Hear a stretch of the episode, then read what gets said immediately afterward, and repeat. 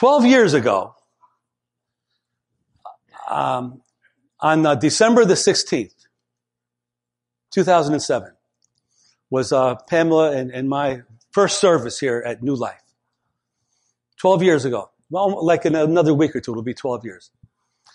So December 16th, and I came to church that day. That day there was a very bad blizzard outside. And I was new to the area. I didn't know what the tradition of the church was, if people would come or not. So I got all ready to preach. I got on my suit. In those days, pastors wore suits, by the way, with a tie. but um, I came to church that day and nobody was here. I turned on all the lights and shoveled the sidewalk out there. And, and, I, and at the time, we had three big chairs in the back. Uh, they were like king's chairs. And I sat in one of the king's chairs and I just waited for the church to come. My first Sunday at New Life. And I'm watching the clock. It's 1045. It's 1050. It's 11 o'clock. It's like 10 after. And all of a sudden the door creaks open and a voice says, Hey, is there church today? I said, well, it's me and you, brother. Let's have church. And, uh, that was Michael Sullivan. Now, Michael Sullivan was here this morning at, at the 830 service. Uh, he, and he came, his wife, uh, his, uh, fiance was in, in his truck outside. But that first Sunday, um, we, we, had a really short service that day. Uh, but the next Sunday, I brought my message back, and then there were, there, of course, there were people here that Sunday, the 23rd of December, the, the Sunday before Christmas that year. But I preached a message uh, that was entitled uh, "Where Are the Shepherds." And I found the sermon uh, the other day. I was looking through some old stuff I had, and I, I looked at the message. I looked it over, and I said, "Wow, that's a good message." I think I'll rework it and preach it again now. And I felt quickened to preach it today. So I'm going to preach uh, a message I did preach. It's, it's reworked. It's, it's, different, but it's similar. Uh, and I wonder, I don't want to ask, I wonder if, if there's anybody here now that was here then. Uh, Wayne, you might have been here. Bill, Bill and Heidi might have been here. Jerry, you were here. Uh, there were a few people at the early service that, that were here. Maria, you were here. So, uh, it's good to have you back again, you know, now, 12 years later. You, Pamela was here. That's right. So anyway, uh, I'm going to, uh, the message today is entitled, where are the, where are the shepherds today? Where are the shepherds today? And this will be the first of several messages, uh, regarding Christmas because there's five Sundays in December this year. Uh, we already mentioned that the 15th is our children's play. It's called Look Up. Bring a friend that day. It's going to be a great presentation. Only one service that day. And then uh, we'll have a, a, Christmas Eve service on the 24th from 6 to about 7.15 or so. So uh, those will be our special services. Anyway, take your Bible and turn with me to Luke chapter 2. And uh, I'm going to start reading at verse number 8. And uh, I, I realize that this is probably familiar but you know what? May the word of God never get old to us. That's why we pray, Lord, make it come alive, even if I've heard it a hundred times or 500 times or whatever. Your word is still your word. Make it come alive for me today. So it begins, Luke 2 in verse number 8. There were in the same country shepherds living out in the fields, keeping watch over their flock by night.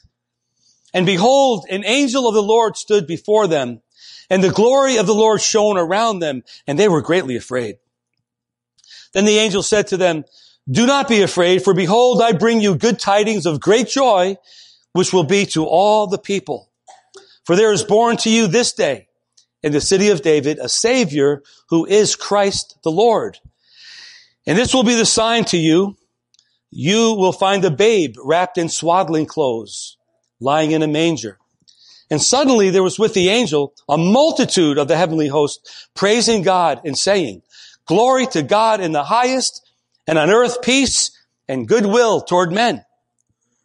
So it was when the angels had gone away from them into heaven that the shepherds said to one another, let us now go to Bethlehem and see this thing that has come to pass, which the Lord has made known to us. And they came with haste and found Mary and Joseph and the babe lying in the manger. Now when they had seen him, they made widely known the saying which was told them concerning this child. And all those who heard it marveled at these things which were told them by the shepherds. But Mary kept all these things and pondered them in her heart. Then the shepherds returned, glorifying and praising God for the things that they had heard and seen as it was told them. Lord God, thank you for this word. Thank you that a savior has come. Thank you, Lord, that somebody told somebody and somebody finally told us about you. We pray, Lord, your blessing over the sermon. Lord, let it give you glory and honor. Let it, let it, let it, let it bless you, Lord, as we proclaim your word.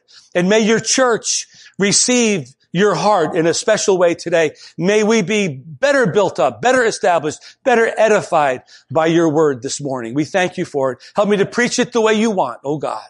In Jesus' name we pray. Amen and amen. I want to look at verse number 11 uh, just as we get started because it's very important to recognize there is born unto you, you and I. We have a savior. No matter what you're going through, what you're dealing with, you've got to know, be reminded, you have a savior. His name is Jesus. He's the same yesterday, today, and forever. Whatever hardship or difficulty, if you're in the valley or the mountaintop, Jesus Christ is your Lord. And, you, and He will never forsake you. He will never walk away from you like maybe an earthly friend might. He will never walk away. Christmas reminds us that with Christ, there is always hope. No matter what we're dealing with in life, if we've got Christ, we've got hope because he is hope. If he's living within us, no matter what we're dealing with, with our families, our money, our jobs, or whatever, whatever's going on in life, if we have Christ in us, we have hope. And so may Christmas be real to you this year like never before. Um, I was an adult when I first uh, saw this movie. I never read the book. I should. But the, the, the movie and the book is called A Christmas Carol, written by Charles Dickens. It was published in 1843. And the first time I saw this was the old version. And there's a new version, but the old ver- the old one is really special. And uh, it's a story of uh, a very miserable person named Ebenezer Scrooge. Incidentally, there was a family member of mine growing up, and my, my aunt Mary, my aunt uh, Angie always called him Scrooge. I never knew why until I found out this story, but they referred to this relative as Scrooge. Scrooge was miserable. She did it in a loving way. but Scrooge was miserable. He, he hated everybody, everybody. He was just mis- a miserable soul. And he went to bed on Christmas Eve just as, miser- as miserable as ever. And he had this dream. God allowed him to have a dream. And he was taken back by the spirit of Christmas past the spirit of Christmas present and spirit of Christmas future. And he saw his life past, present, and future and what it was going to end up like unless he changed. Before he had that dream, in the, in the prelude to the dream, his old business associate, Mr. Marley, appeared to him. Now, Mr. Marley was just as miserable as Ebenezer Scrooge. And here, here, here, now he died, and now he's sitting there in the, in the dream, chained up, looking like just miserable, sad, lonely, hurt, depressed. And he appears in Ebenezer's dream to tell him, you've got to change your ways or you're going to end up like me. And so, uh, Mr. Marley's life was, you know, he was mean-spirited, had a bad attitude, always put people down, and his legacy lingered throughout life. Now his legacy is written down for all of eternity, and he's appearing to Ebenezer Scrooge to change your ways. Don't end up like me. And if you know the story, when, after the whole thing happened, when Ebenezer Scrooge awakened that next day, Christmas morning, when he realized he was alive, oh my goodness, he was giddy. He was beside himself. He kept, he couldn't believe he had another chance to get it right. And he did everything he could to make amends with people and to show people that he was a changed person. And this is the story and the reality of Christmas. Christ has come to give us a new life to break off the chains, break off the chains and to set us free. I remember when in 2007 when I preached this message, remember there used to be, for those of the, those of you that, that have been here for a while, we used to have a, a, big chain on the platform up here. Remember, you remember that, Wayne? We had a big, a piece of a chain, a big, heavy, clanky chain. And it was there to remind us that the Lord has broken us free from the chains. I don't know where that thing went. I think somebody stole it. But anyway, that's another sermon. But anyway, uh, that, that day there was a chain. I picked up the chain I said, do you want these, these, this clanking of the chain? And it sounded like, you know, bad. It sounded, or do you want to have the sound of Christmas bells? And I rang a little bell. Do you want the clank or the bell? And we want, we want the bell. We want the Christmas bell to be ringing in our lives, signifying we are set free. Hallelujah. Hallelujah. So uh, we're going to go through the story. I want to talk about the three main characters in the story, uh, and then we're going to make uh, some application about the shepherds and how they can affect our lives today. So where are the shepherds today? The first, the first, uh, the first characters in the story are, of course, the shepherds. In verse number eight, they were out in the in the same country. Uh, shepherds there, living in the fields, keeping watch over their flock by night.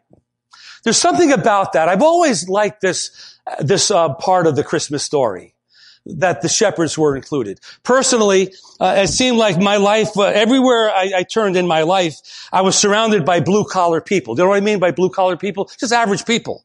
Uh, were, I was surrounded by, well, of course, my father was a house painter, but painters and plumbers and carpenters and car mechanics and factory workers.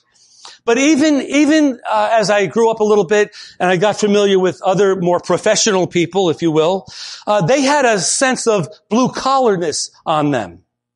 In other words, the, the doctors that I knew as a kid were earthy. Uh, the teachers were practical. The religious leaders were down to earth. In fact, Father Milano at Corpus Christi Church used to play basketball with the guys uh, during the weekday in the gym. I thought that was pretty cool. So I grew up appreciating the blue collar part of our society. So when I read that there's shepherds in the story, it makes perfect sense to me that God would reveal himself to the common man. These guys were not wealthy, but they were steady. They were not educated, but they were smart about their trade. They weren't religious per se, but they respected God and God respected them. So the beauty of this story is that God tells these very average individuals some tremendous news which, which reveals the character of God, doesn't it? God is always about looking for someone he could impart to. He's looking for someone that's looking his way that he could pour into. He's looking for someone that will worship him and serve him. Luke 19:10, the son of man has come to seek and to save that which is lost. And so he's always looking, always reaching out. When we think back in the word of God, for instance, Adam, Genesis 3. Adam, where are you? God reaching out. We think about David, who had committed great sin. The Lord sends Nathan the prophet. David still doesn't get it. And Nathan, through inspiration of the Holy Spirit, says to David, David, you are the man. But God reaching out to him to convict him and to help him. We think about Paul on his way to persecute the Christians on Damascus Road. And as he's on the way to do that, God interrupts his life and throws him to the ground and says, why are you persecuting me? And I just want to make a comment here that God interrupts a life really well. Thank you, Lord, for doing that. Didn't he interrupt your life? Didn't he come into your life at a moment when you didn't know what was going on? See, he, he's doing the same thing today. This, this story is reminding us we're in the story. We're, we're part of the Christmas story because we're part of the common people that he has reached out to. Now today, things are a little bit different as far as, well, there's still the trades people that, that I mentioned earlier. But whether you're an office worker, a computer programmer, a medical uh, professional, or in the police or security area, or a teacher, social worker, various uh, technicians that are involved, the point is, is that God knows who you are. God knows what you are and God knows what you need. He's not waiting for anybody to get better to reveal himself to. He reveals himself to us just as we are. Hallelujah is right. And so the shepherds represent each one of us. Regular people taking care of business, working the night shift in that case. And the Lord wants to include each of us in the Christmas story. John 1.12 says, whoever would believe on him, Whoever receives him has the right to be called a child of God. You don't have to wait till you have some degree or some area of success in your life. Wherever you are in life, if you turn to him and receive him, you will be called a child of God. And that's a big part of the Christmas story. Amen. The second group of characters are the angels. The angels, verses 9 through 13. Notice uh, there that, first of all, there was one angel that appeared. It says uh, in verse 9, the angel, an angel of the Lord stood before them and the glory of the Lord shone around them. I, I just, you know, as we studied Revelation this past year, we saw many passages where angels were around the throne of God, praising God, giving him glory, you know, recognizing his power, his lordship, etc. And, and the angels are messengers of God.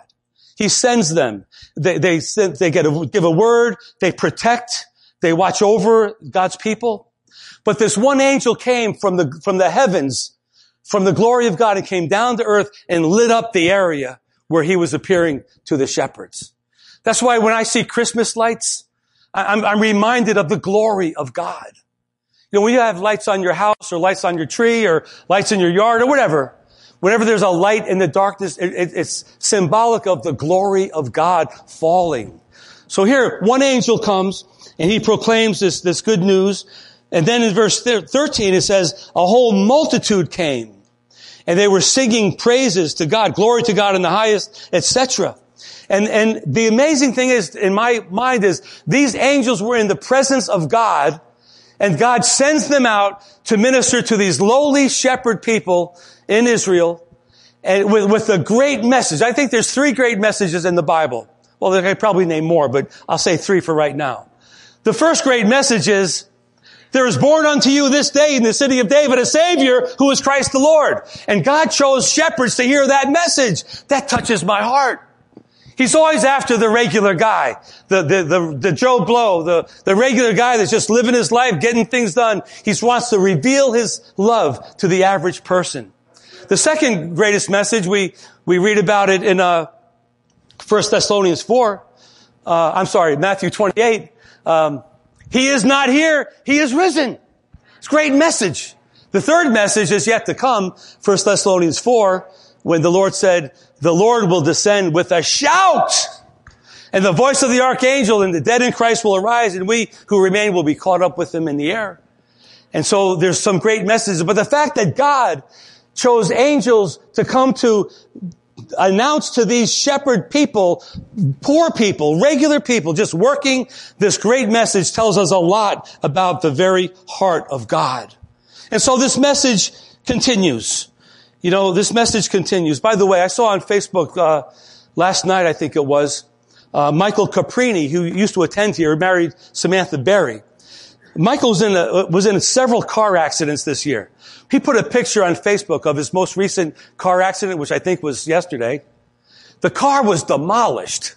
He walked away without a scratch on him. And my comment was, thank the Lord for his angels that have given you protection. It's very true. It's very true. Anyway, so the, so they gave a message. The message is repeated. Uh, Paul refers in 2 Corinthians 8. Uh, you know, uh, you know the grace of our Lord Jesus Christ that though he was rich, yet for your sake he became poor, that you through his poverty might become rich. Jesus left his throne in glory, came to live on earth, and we're richer for the fact that he did that. 1 Timothy 3.16. If there's ever, you have ever have an opportunity when someone debates with you or questions, was Jesus God? This is very, there's several scriptures, but this is one very important one. It says, without controversy, great is the mystery of godliness, that God was manifested in the flesh. You can't get much clearer than that.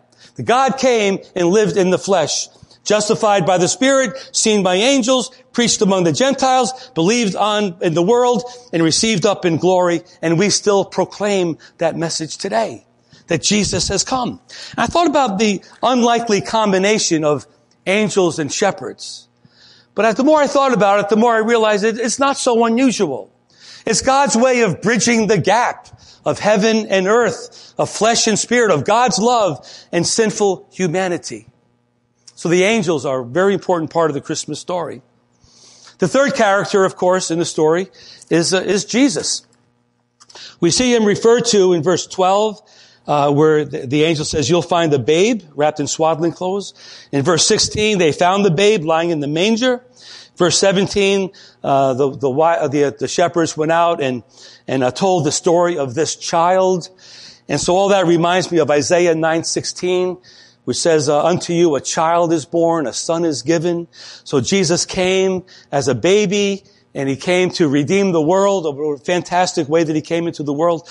And um, I find it fitting that uh, the Lamb of God uh, came to reveal himself to the world, but first, firstly, to uh, to the keepers of the sheep. Uh, very the, the very sacrifices that Israel would, would give to God, later, but the Lamb of God appears to the keeper of the sheep. I find that an interesting creative dynamic, as well as for the good shepherd to appear, or the chief shepherd to appear, to reveal himself to the earthly shepherds. And so we have this creative way that the Lamb of God is, is being presented as the Lamb of God among the, lamb, the earthly lambs.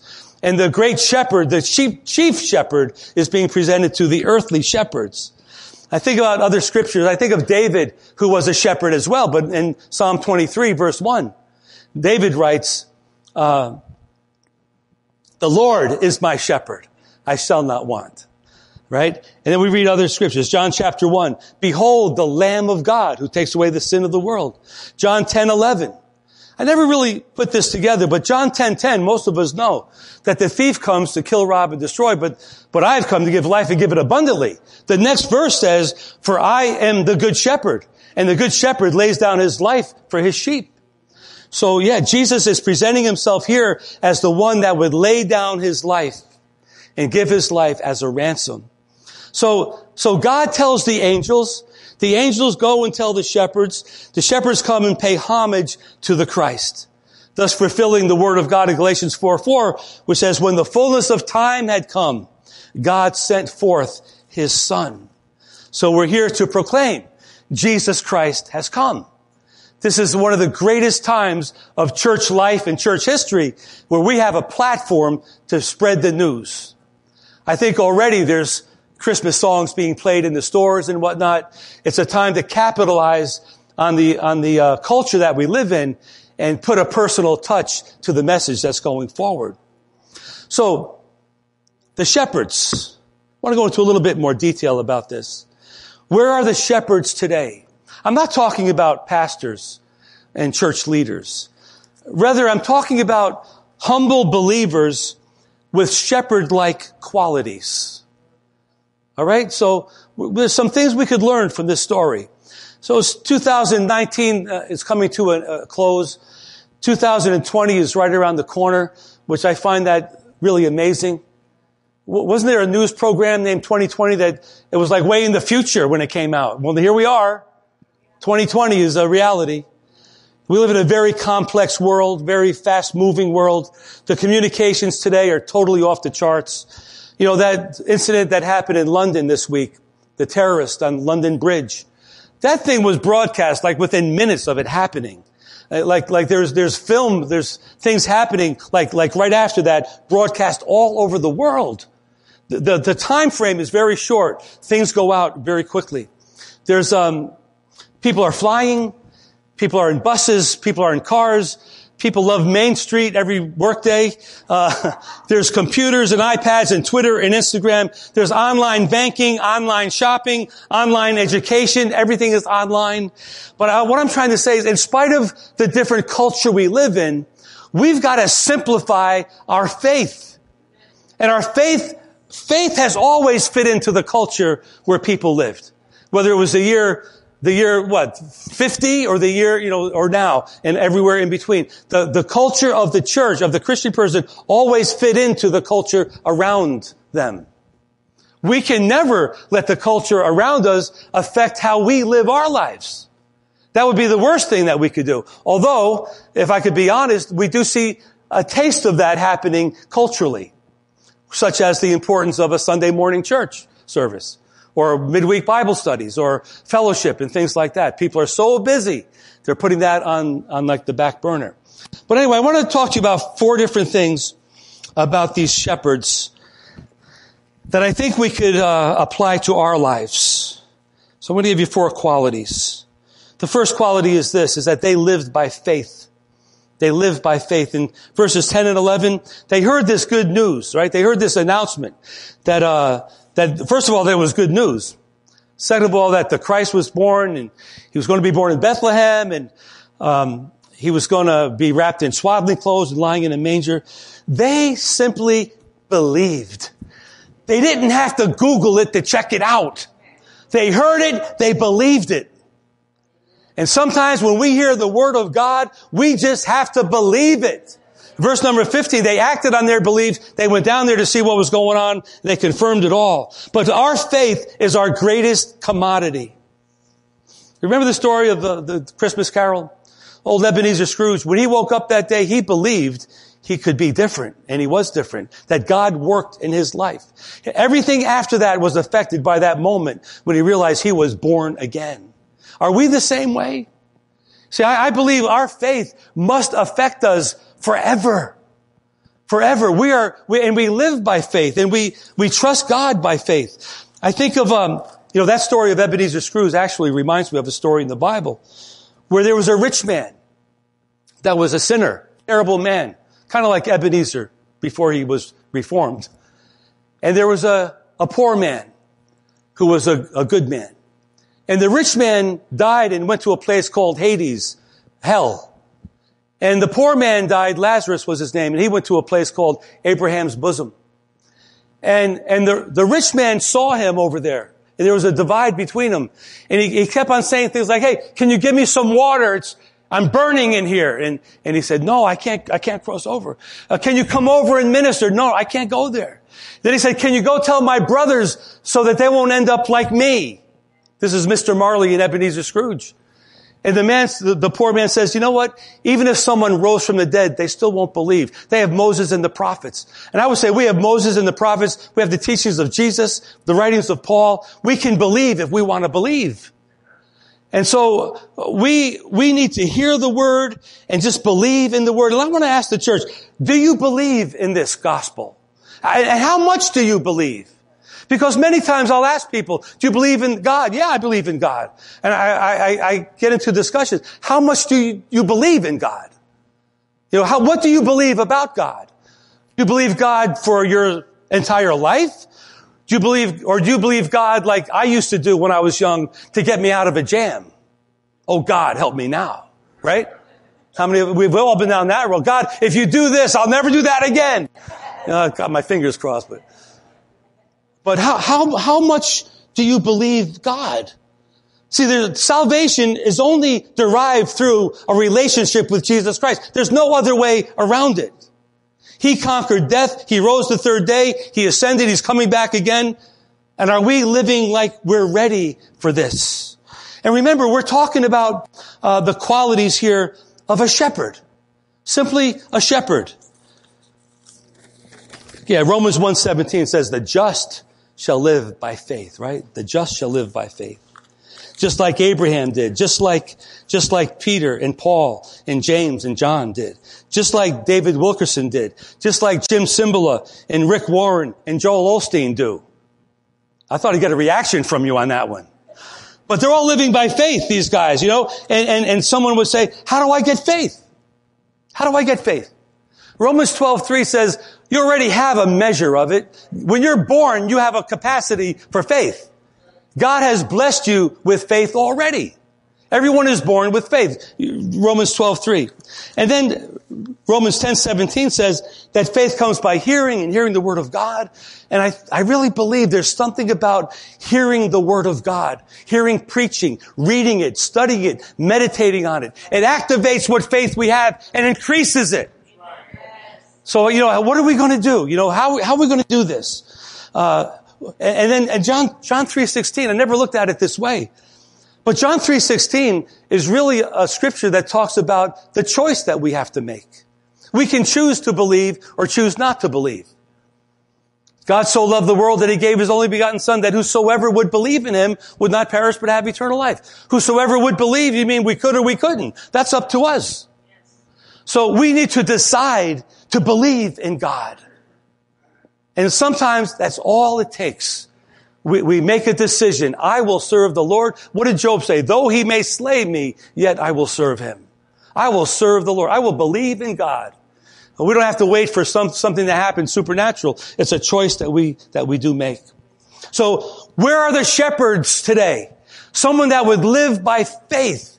And I'm not talking about, you know, there's great controversy in the church today of what your faith will do for you. Oh, you'll get a new car, you'll get a new house, you'll get this or that, you'll get money and blah, blah, blah, and you'll never get sick. That's not what I'm talking about. I'm talking about faith in God to save my soul and to empower me to be a witness in this life until He comes back to get me. That's what I'm talking about. Amen? So yeah, so where are the shepherds today that live by faith in spite of circumstances? That whole thing about the prosperity message. I always say this to people. All right. Take it to a third world country and tell me how far you get. Because those people, those Christians over there that are living in, in, abject poverty have way more faith than you or I have. And they're the living in the very difficult situations, but they're praising God and living for God. Now, I experienced some of that when I visited some different countries in the past. I saw poor people line up to go to church on a Sunday, line up with their Bible in their hand, waiting for church to begin. If only that could happen in America. There were people outside the windows because there was no room in the, in the sanctuary listening to the Word of God. All around the church, people listening on the outside. Poor people, poverty stricken people, hungry for the Word of God. That's what I call living in faith. Secondly is this, okay, they were an obedient people, these, shepherds. They were obedient. Um, the second quality, verses 11 and 12. Uh, they heard the story. Just to paraphrase verses 11 and 12, uh, you know, uh, there's born to you this day in the city of David a Savior. This will be a sign to you. To paraphrase, I'm telling you what's going to happen. Go check it out for yourself and see. They believed it, they obeyed it, and they went to see. Down in verse number 15, uh, they went and uh, they said, you know, they they checked it out after the and after the visitation of the angels left, there they were waiting and trying to figure out what to do. They acted on it. They went, as Brian would say, "Vamanos." As, as Richard Andreosi would say, "Andiamo." As I would say, "Skadoo." Let's go get them. But they went down there to see what was going on. They were obedient to the word of God. And sometimes we just need to be obedient. Isn't that what we, we parents always tell our, par- our, our children? If you would only obey me. I hear echoes of my father saying, if you would only obey me, you know, yeah, it just goes around and round, but it's so true. But obedience, listen to this. Obedience allows us to flow in the Spirit of God.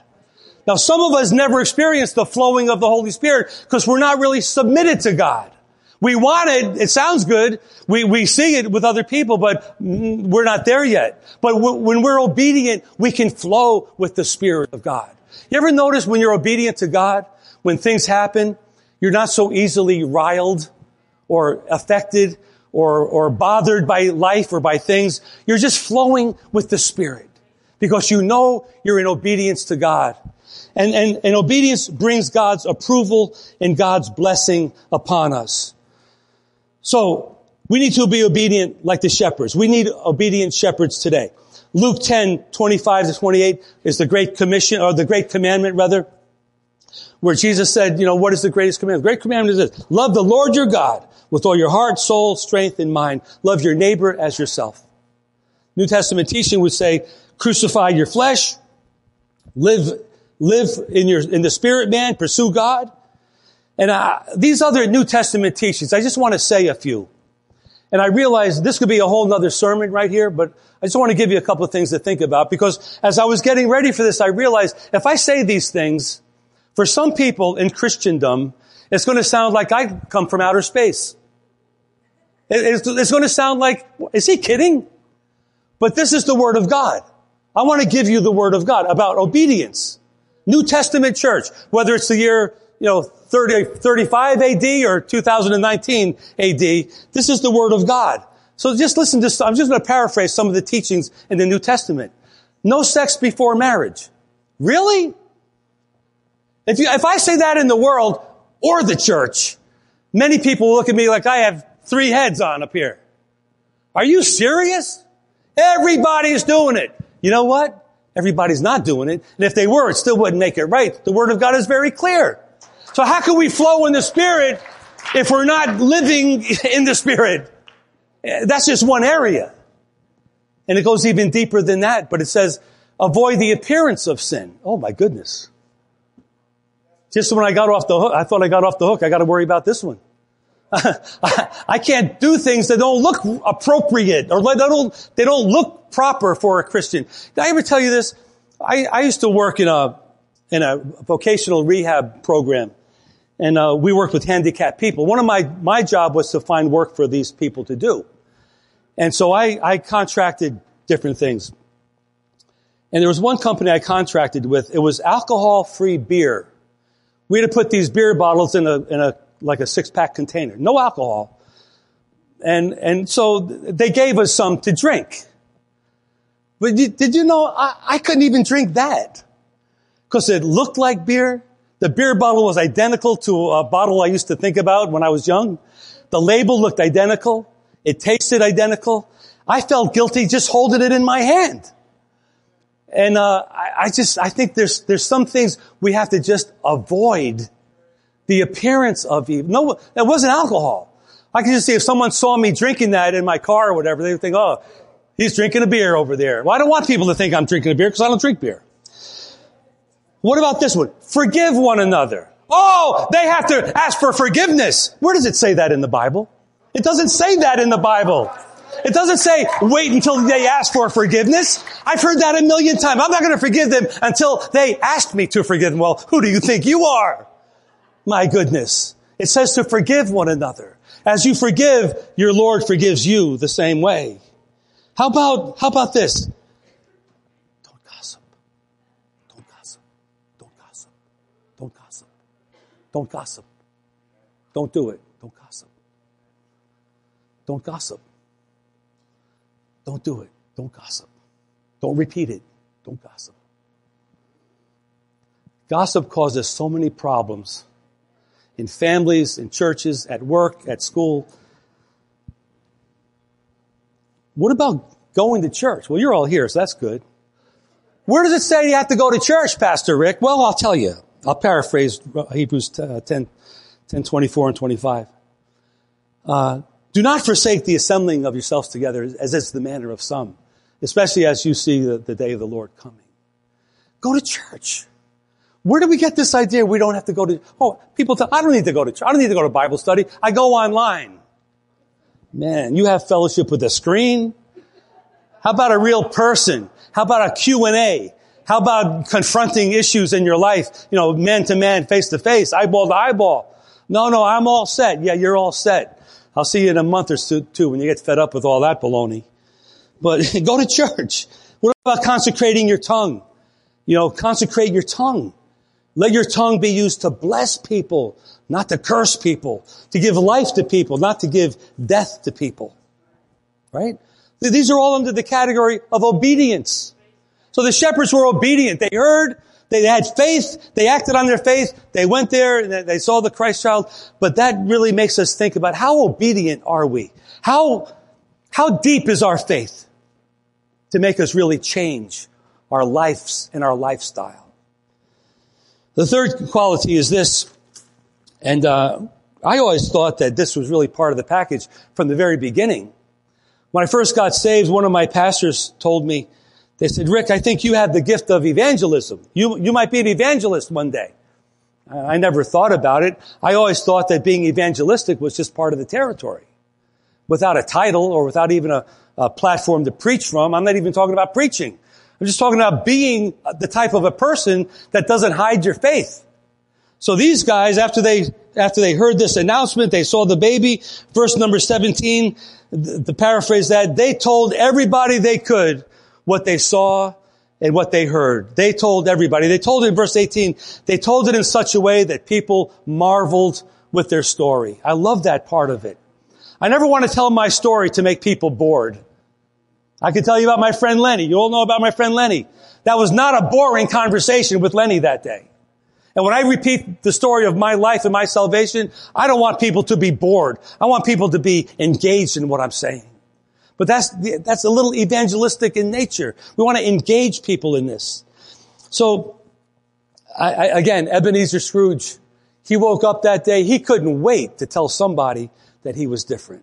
He had to go back and make things right with so many people. We should have some of that with us. Can I get an amen there? Do you know what I'm talking about?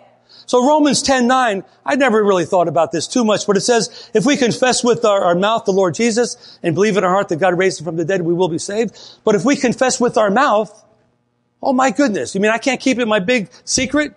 No, you're supposed to talk about it because it affected your whole life. And as you talk about it, it, it, solidifies what God has done in your life. I remember when I first came to the Lord, my pastor said, go, go tell somebody about your faith. And I said, why? He goes, it'll do you good. I said, all right. And you know what? It did me good. Not that I got into much detail. I didn't know much about the Bible then, but I told people when I could that Jesus Christ was my Savior. That was, that was really important. And that solidified my faith in the Lord. And the Lord was pleased with that. Mark, uh, Mark 5 in verse 19, one of my favorite uh, passages, the story of the demoniac of Gadarene. Mark 5, you should read it if you don't know it. This guy was so demon possessed. He was cutting himself and screaming and running around living in a cemetery. He was, he was a wreck. And Jesus came and ministered to him, cast out multitudes of demons. And, and as the story unfolds, we, we find this guy now sitting and clothed and in his right mind, sitting at the feet of Jesus. Now Jesus is ready to leave there, getting back into the boat. And he says, Lord, I want to come with you. And you would have thought Jesus would have said, yeah, come on. You could be the next apostle or whatever. He said, no, no, no, you can't come with me. Go home. Tell your friends what great things God has done for you. How he has had compassion on you. And from that I learned how important it is to be evangelistic in our, in our character and nature to tell somebody what God has done for us. Notice he says, go home and tell them. Sometimes home could be the most difficult place to tell people. But sometimes it's the best place because people know the transition in your life. I, that's my experience. I go home and tell people, they say, really? I say, yeah, man, God is real. This is my story and, and it's a great opportunity. And then, of course, we have scriptures like, uh, like Mark 16, 15, go into all the world and preach. But, but it's just a quality that we should, we are evangelical Christians, you know. So evangelical meaning we love to be evangelistic. Not that everyone's going to be a evangelist per se, but we shall have a quality of evangelism about us. Because we can reach people in our places, in our world, that other people can't. The last thing is this. I'm going to close with this, but the shepherds were very thankful. Verse number 20 says they, uh, they returned back to the fields, glorifying and praising God for all the things they had heard and seen as it was told them. Uh, I, I, I, get the, I get the impression here that they were just thankful. They were giving God praise and glory. They were a thankful people. They, and they had to go back to work. It's not like, you know, they had this great encounter and God said, okay, you don't have to be shepherds anymore. You could be, uh, you could be the sheep owner now. You could live in the mansion. That's a prosperity message. Come to Jesus. You can live in the mansion. Forget about being a shepherd. No, no. They went back to be shepherds. But they went back being different types of shepherds because they had Jesus in their heart. They had a belief in their heart. And so I, I, I want to raise this question. How can you, how can you tell uh, when someone is thankful toward God? You know, I think you can tell. You can tell by the countenance on their faith, on their face is not worried with anxiety. Their countenance is clear. You ever see a kind of like a happy person? It's just their, they don't even say anything. Just their countenance radiates the love of God. Their voice is clear and confident their eyes sparkle a little bit. And it's not hard to help that person praise God. Like you don't have to prime the pump for a half an hour to get somebody to worship God. I always say Sunday morning service begins on Saturday night. I still believe that to be true as you get yourself ready for the day. And it begins at 1045. so many Thanksgiving scriptures. We just had Thanksgiving. It was a great day, a great season. In fact, there's a wonderful picture of me holding the, the carved turkey. And someone said, the cook. And I'm going to write back, no, no, no, not the cook, the carver of the turkey. I said, I, am not the turkey, I'm the carver of the turkey. But Thanksgiving, First Chronicles 16, 34. Give thanks to the Lord for he is good. His mercy endures forever. Come on. Give thanks to the Lord. He's a good God. He's a faithful God. He loves us. He wants good for us. Ephesians 5:20 says, always giving thanks to God the Father for everything. Psalm 95, 2 and 3. Let us come before him with thanksgiving and extol him with music and song. Music and song. We give praise to God. So where are the shepherds today? I'm not talking about, you know, this isn't really hard. This is basic. But we're the ones that are faithful to God regardless of what's going on in your life. We're the ones that are obedient to God no matter what the culture says we should or shouldn't be doing. We're the ones that are evangelistic, not to be a somebody, not to have a title, but just to be a representative of God in the world where we live, to spread a little salt on the earth where we live. We're those that are thankful to God in spite of our circumstances. I, was in other countries before. Believe me when I tell you, people worship God all over the world. And they go home to some very difficult situations. Some are looking for food for their families, but they're worshiping God. You see what I mean? This is the real faith that I'm talking about. So I'll leave you with this one scripture, then we're going to go into communion. But Luke 2.20, we just read it, but the shepherds returned. They returned to their workplace.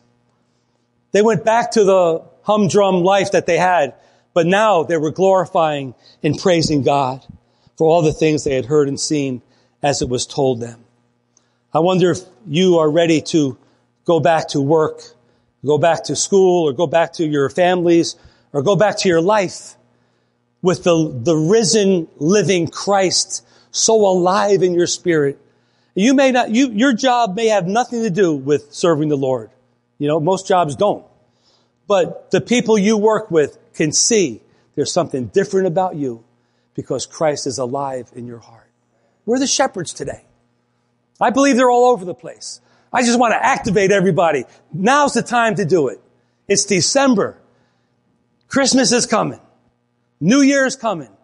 Let's end this year with a bang for Jesus, right? Serving the Lord with a full heart. Amen.